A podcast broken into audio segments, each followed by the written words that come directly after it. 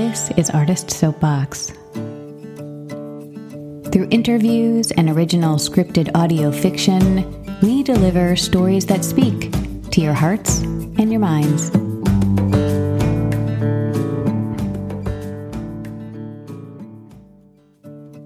Hey, Soapboxers, it's Juliana.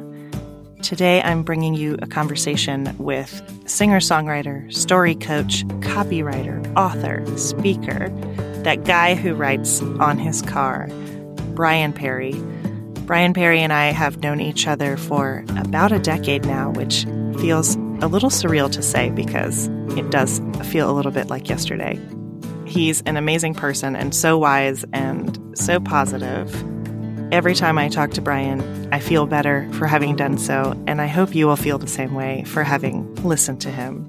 You can find him online at Yes Brian Perry. That's on all the platforms at Yes Brian Perry. And I hope you will get a lot out of this episode. I certainly did just by having a conversation with him. So enjoy.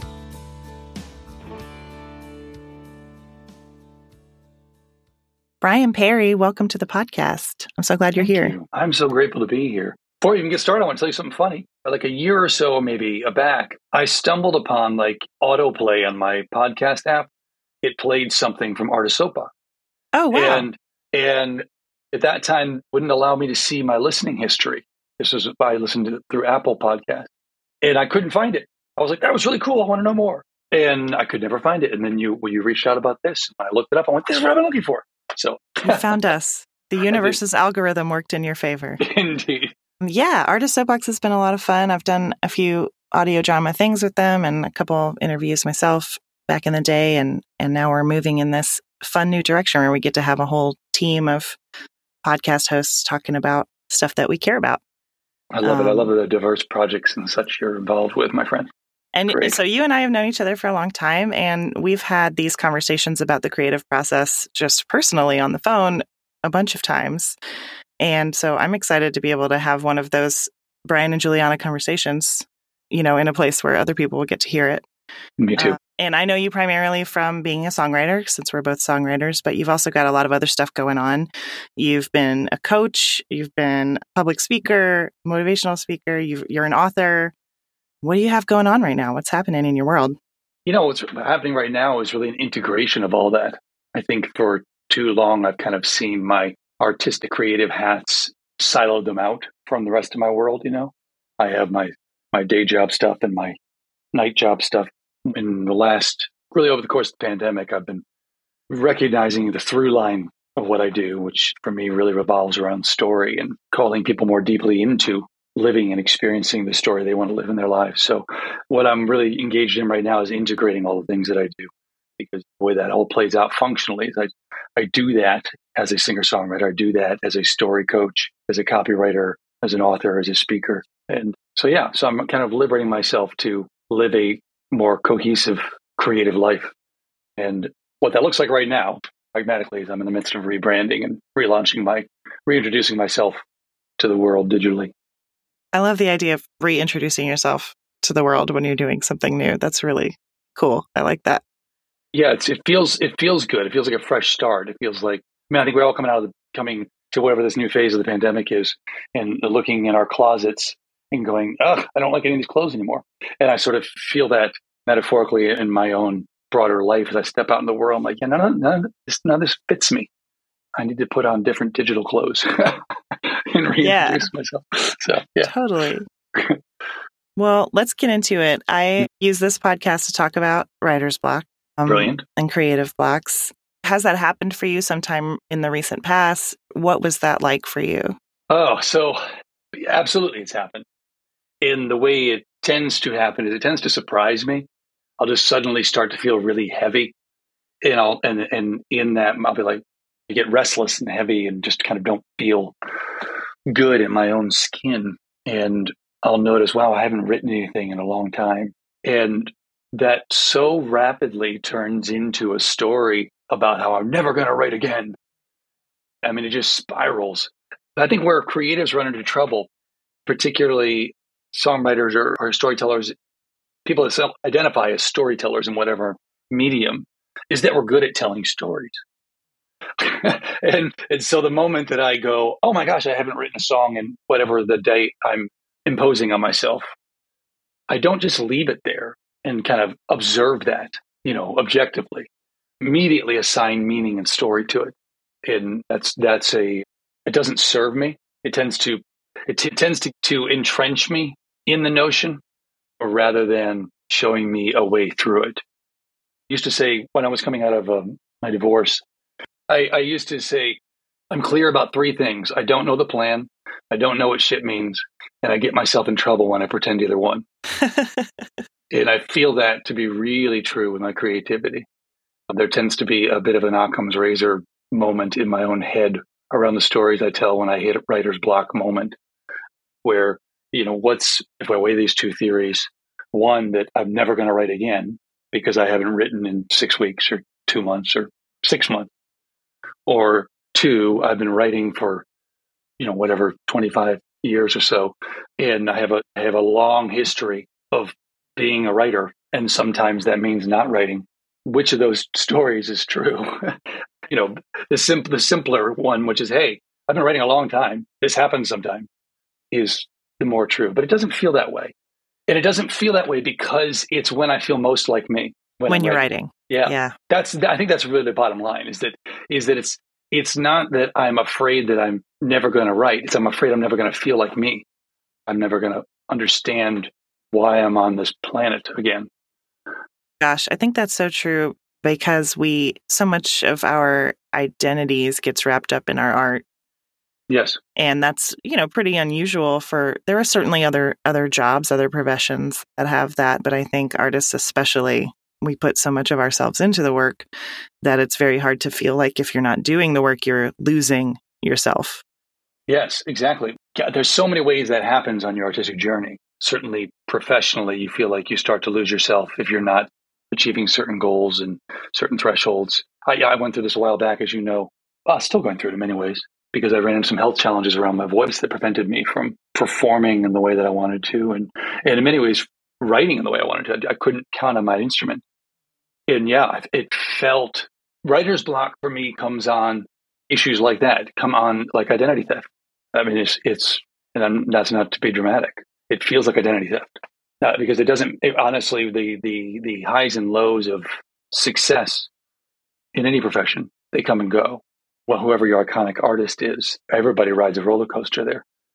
But it always fundamentally, for me, comes back to the experience of sitting in my room writing a song. It just, it's, every time blows me away. And when it's not there, I just, I lose me. Yeah. So it sounds like you have a good way of telling yourself to look at the real history, to look at the actual legacy of 20 so something years of writing instead of the story that you're making up in your head, which I think is a great tool for people to use. What else helps you when you feel like, because for me, I feel like when I'm in it, I don't necessarily know when it's going to be over, but there comes a time when I'm feeling like it's starting to end. Right? It doesn't just suddenly yeah. end for me. What helps you to get to that place and to and to f- feel hopeful around the process again? You know, there's a few things that pop up for me immediately when you say that. I have I, I have a journey around mental health things like uh, depression and anxiety and and such. And one of the things that my nearest and dearest, including you, will say if I'm in a dark chapter in some form or another, we always say to each other, "It will lift." Just remember that part it will lift. I don't know how, I don't know when, but it will lift. So I kind of remind myself that when it comes to writer's block. But I also, I'm getting in a better habit of learning to stop demonizing discomfort. Ooh. Too often we treat discomfort like it's our enemy in areas that we hold precious, writing being one of them, in a way that we don't do the same demonizing. Like you don't go to the gym, have a killer workout, wake up sore the next day and think, oh no, it's not working. You think it is working.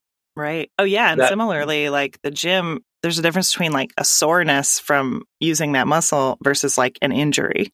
Exactly. Those are different different feelings. Exactly. And I, I think so I think that the more I'm able to stop demonizing the discomfort of that moment, hey, I'm not writing, it's not working, it's not happening right now. The more I'm able to listen to it. There's a uh, as you know, my most recent book was The Myth of Certainty and Other Great News. And it was really me trying to figure out how to embrace life knowing that there wasn't ever going to be some lottery ticket arrival after which everything was going to be okay. That, that that's not coming. It's not a real thing. So what does that look like? And there's two things that came up that have emerged for me as sort of anchor bits of wisdom since then. And that is this notion from Epictetus, Greek Stoic philosopher, which I'll, the bumper sticker version of his wisdom is we're not disturbed by things, but by the view we take of them. It's not the thing itself, but the view I'm taking of it. Okay, well, that's interesting. So this discomfort, this this fallow period, I'm not traumatized by it because it's happening. It's because of what I'm deciding about. That's the story piece. And the other is from a different philosopher from the 20th century, Jerry Seinfeld. Um, and and he was in an episode of Comedians in Cars Getting Coffee. He was talking with Trevor Noah about pain, like ouch, pain. And he said, I've come to the conclusion that pain is knowledge rushing in to fill a gap. Hmm. Stub your toe, knowledge. There's a table there and you're not paying attention to where you're going. So when I take those two pieces of information and I go, okay, I'm really uncomfortable in this moment because I'm I'm not having that creative outlet that brings me such joy. And and if I greet that and decide, okay, well, I'm is discomfort. That's a fact. It's discomfort. Yeah. Um, what do I do with it? Pain is knowledge rushing in to fill a gap. Okay, what is it telling me? And that's when I, speaking of the gym, sort of get to the gym, metaphorically speaking. Very often it's telling me that I'm not doing things to cultivate it. I've gotten, you know, you know Chuck Cannon, right? Yeah, I did a um, workshop with him a long time ago. Oh, did you? Yeah. And, and, you know, he used to sail with us a lot on, probably still does, on Sixthman cruises and has a number of big hits in the country music world and such. And on one of those cruises, I, I grabbed I grabbed Chuck and and I sailed with him a number of times, but I'd never really talked with him. I was a little bit intimidated by him. And I, on the way out of the office there on the ship, I, I went, "Hey, Chuck, let me grab a minute if you don't mind. That you don't know this about me, but I'm actually a singer songwriter." And I was curious, what do you do when it comes to writer's block? I'm not writing the way I, at that point I was not writing well, and I was I was just really unsatisfied with what was coming out. And he's and he looked at me without hesitation, and he said, he said, don't believe in writer's block. There's no such thing as writer's block, just lazy writers. He was right. I have come to learn. It's a misinterpretation of what the discomfort is telling me. The discomfort is telling me it's time to shift into a different relationship. I read in a issue of the Performing Songwriter magazine many years ago a similar take, guy saying, Well, I don't believe in writer's block. I believe that I have input periods and output periods. Yeah, exactly. And and when it's an output period, it's incumbent upon me to listen carefully and set everything aside, you know, be ready to receive when when it wants to come out. And when it's an input period, it's incumbent upon me to to do the work, which is turns out joyful because the work for me anyhow looks like reading things that inspire me, listening to things that inspire me, watching things that inspire me. I don't mean inspire me to write. I mean just inspire me, that enchant me, that cause me to feel something, to cre- creating quiet so that I become a better listener when ideas do arrive. And just there is an element of trust in that, in just showing up to the cultivation. But I think there's also an element of honoring.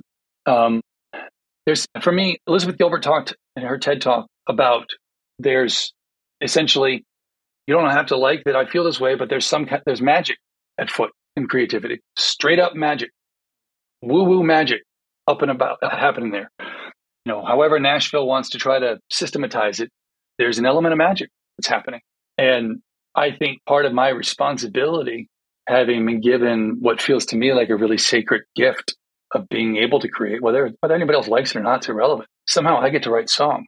That's freaking amazing. That blows my mind. And so I, I love the notion that my job in this relationship is to prepare the way. Yeah, and, and some sometimes that preparation means you know, remove the things that are distracting you from the time to write that you want to have because it is an output period. It's time to do it. Yeah. Or, and sometimes it means, like you said, sit back and listen. Stop beating yourself up about not writing because what you're supposed to be doing is listening so that you have something to say. Yeah, exactly. That period of listening, it feels like my job is to just fill myself with quality. Like, so to, to, to, to deepen the colors that I have available to my brush so that when the muse strikes again, I have new colors to offer, um, if that makes sense. Yeah. And I love that you're using a visual metaphor because for me, when I'm needing some inspiration, one of the things I love to do is go to an art museum because it's not my medium, you know, it's not my art form, but it's really inspiring and, and seeing a great film or going to listen to music that's not your genre of music can really sort of open things up, I think. Absolutely. When you're when you're stuck. Absolutely. I, I couldn't agree more. I, you know, I also have a, I have a daily practice. Is something I took from the uh, uh, New Thought author Eckhart Tolle. I have a daily practice of just setting aside a few minutes to look, to just sit in a space and notice things. Same way you would in an art gallery, where you're just drinking in an image. Well, we're surrounded by art all the time fundamentally. And when I just take the time to notice the lines and things or to notice the way the light hits something, I am filling my brain with imagery. I'm filling my brain with perspective. And so much of, I think, what we do as artists, regardless of your medium, again, is that we are directing the emotional eye to something. We want you to notice an aspect of, of something. I've, I've often said that I feel like part of my job as a songwriter is I'm essentially an emotional journalist, you know, taking careful notes on what it is to be human. And that involves noticing detail, colors, textures, emotions. Yeah. And, and like you and I were talking about, I, I, one of the things that's been a huge blessing for me during this, during the pandemic is how much of the songwriting world, how much the artistic world in general, like everything else, has moved online. And for me, for a lot of reasons, not the least of which is some while I can, I love being on a stage, also wildly introverted and uh, and inclined to being a hermit. The, the ability to connect with other artists online has been amazing. One of the groups that I've gotten involved with during this time is as a result of a workshop that I saw Bonnie Baker, a songwriter, an astonishing, just human offer. She introduced us to this group called Thinking Outside the Blocks, which I, I pulled up their website before I got on the call because I wanted to spread the gospel of thinkingoutsidetheblocks.com. Yeah, and we can put that in the show notes too for Great. who might want to check it out. There, Bess and Ali are the two astonishing talents and professionals who have put that community together. And it's essentially a community of songwriters specifically, but get exposed through that community. We do a lot of like writing to prompts and just continue to develop in our craft, studying different elements of the craft. These are all things you do when you're not writing or when you are. But but again, they're creating, they're telling the muse, I am here for this. I am not just here to keep writing the same song I wrote 10 years ago. And like they have they have time constraints too, right? Yeah. With, so yeah. So like when we do for one of the consistent challenges, we, we do classes every Saturday. We have prompts throughout the week and conversations throughout the week that go on. But once a month we do what they call a blockbuster challenge. Air quotes, but you can't see them. And and they'll give you on a Thursday, they give you a prompt and a restriction. Like like this past week or so ago, we did the prompt was winning and losing, right? About something about that. And the restriction was something about using intervals, deciding on an interval you're going to use. And it was interesting because it was kind of like backing in, starting with the music and then backing into the lyrics. Doesn't matter. All, all that's, I'm, I'm getting uh, going down the rabbit hole a little bit. But yes, we have a restriction. The idea is here's your prompt Thursday afternoon. By the next Thursday, you need to submit to the group a fully recorded and written song. Go. It doesn't have to be good, just has to be written. And what that's helped me to do is a, it's gotten me exposed to a ton of different sounds. I'm just a folk singer. I write a, I write songs on acoustic guitar, and I, I've I've never really branched out into production or or uh, rich arrangements or anything. I bring other people in for that. Yeah, you know, I think what I do is I, I do other things, as you know, with the speaking and other things that I do. I think that's where I get that itch scratched. But all those different sounds I get exposed to through the group, the restriction itself, it grows me all the time and expands my sense of what's possible. But here's the important thing that I've learned. It's made me so much less precious. Yeah. And and I didn't realize that my preciousness was getting in the way of my process.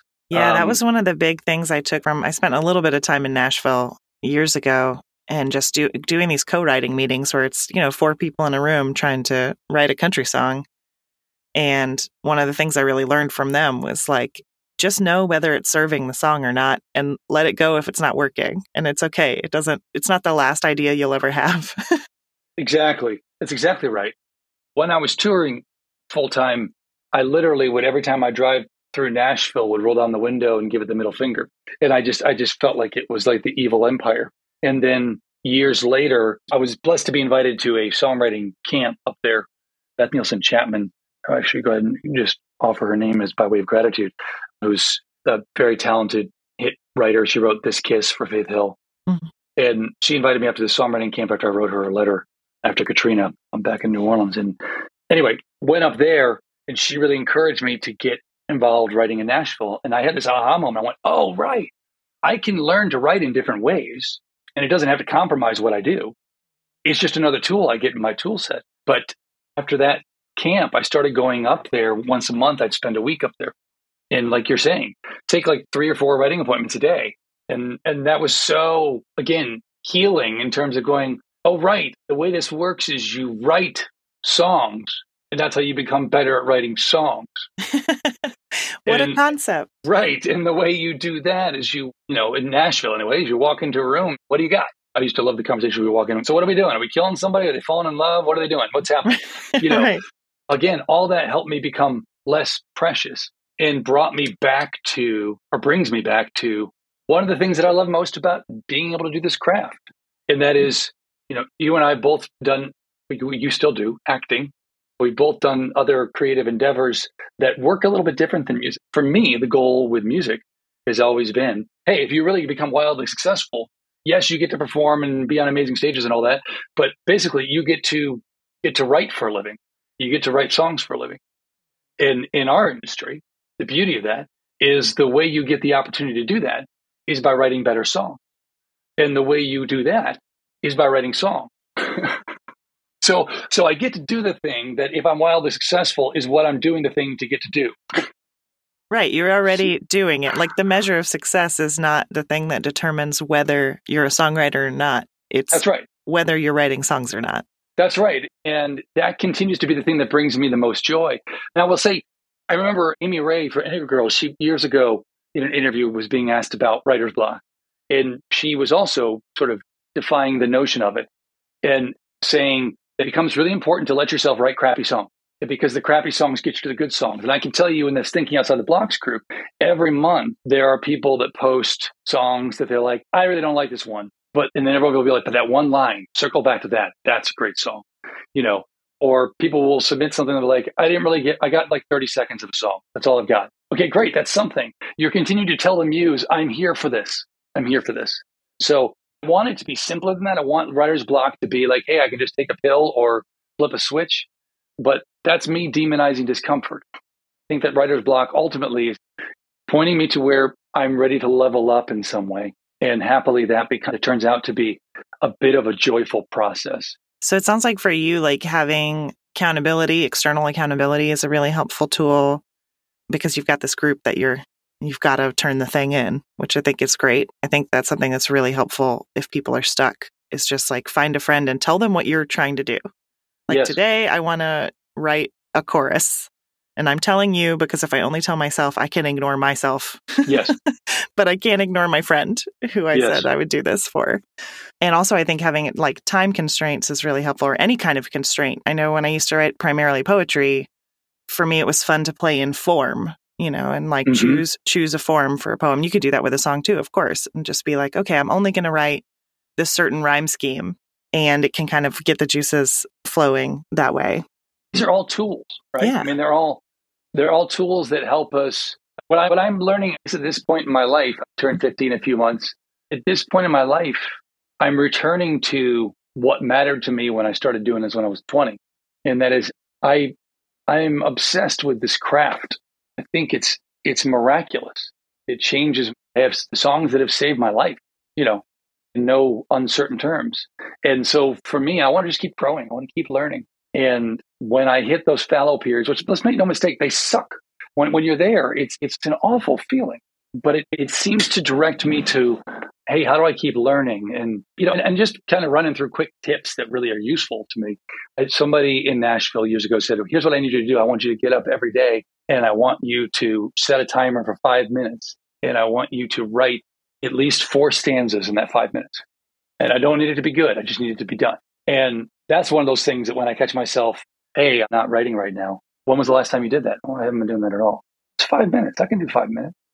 And when I do it, directs my thinking. just the copywriter me. It directs my thinking to what I wish I was inking. You know, it's it's it directs my thinking to to to, to how to think like a songwriter and see like a songwriter. Books do that too. Reading the right reading books on creativity do that for me. Listening to podcasts on creativity, like this one, and remembering that it's not a glitch; it's a feature of the process of living a life as a creative. Helps me to feel like it's like it's actually kind of a sign of a membership card. I mean, I stepped into copywriting during the pandemic, and one of the things I say to my accountability partners in that group is I say, I love how often we'll show up and be like, "So how's your work on that thing going that you're working on? How's it going?" And one of us will be like, "You know, it's it's going. It's such a mess right now. It's like chaos, which means it's probably about to come together." Mm, yeah, you, you start to recognize this is part of process and not a not a glitch in it. I saw Paul Simon speak years ago at Emory, Emory University in Atlanta. He was invited there to be, it was the first time they invited a songwriter for a particular artist in residence program thing they were doing. I don't know what it's called, but it doesn't matter.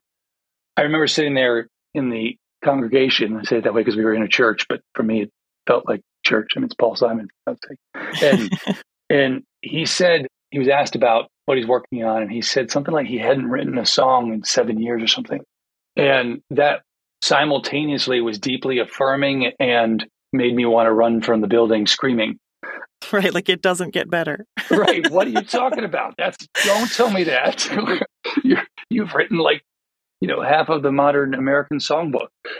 But it, you know, it's just it's part of the process. Yeah. And it's always part of the process. It's not a thing that gets cured in the sense that like you mature out of it or you become good enough that it doesn't happen to you. It happens to even Paul Simon for God's sake.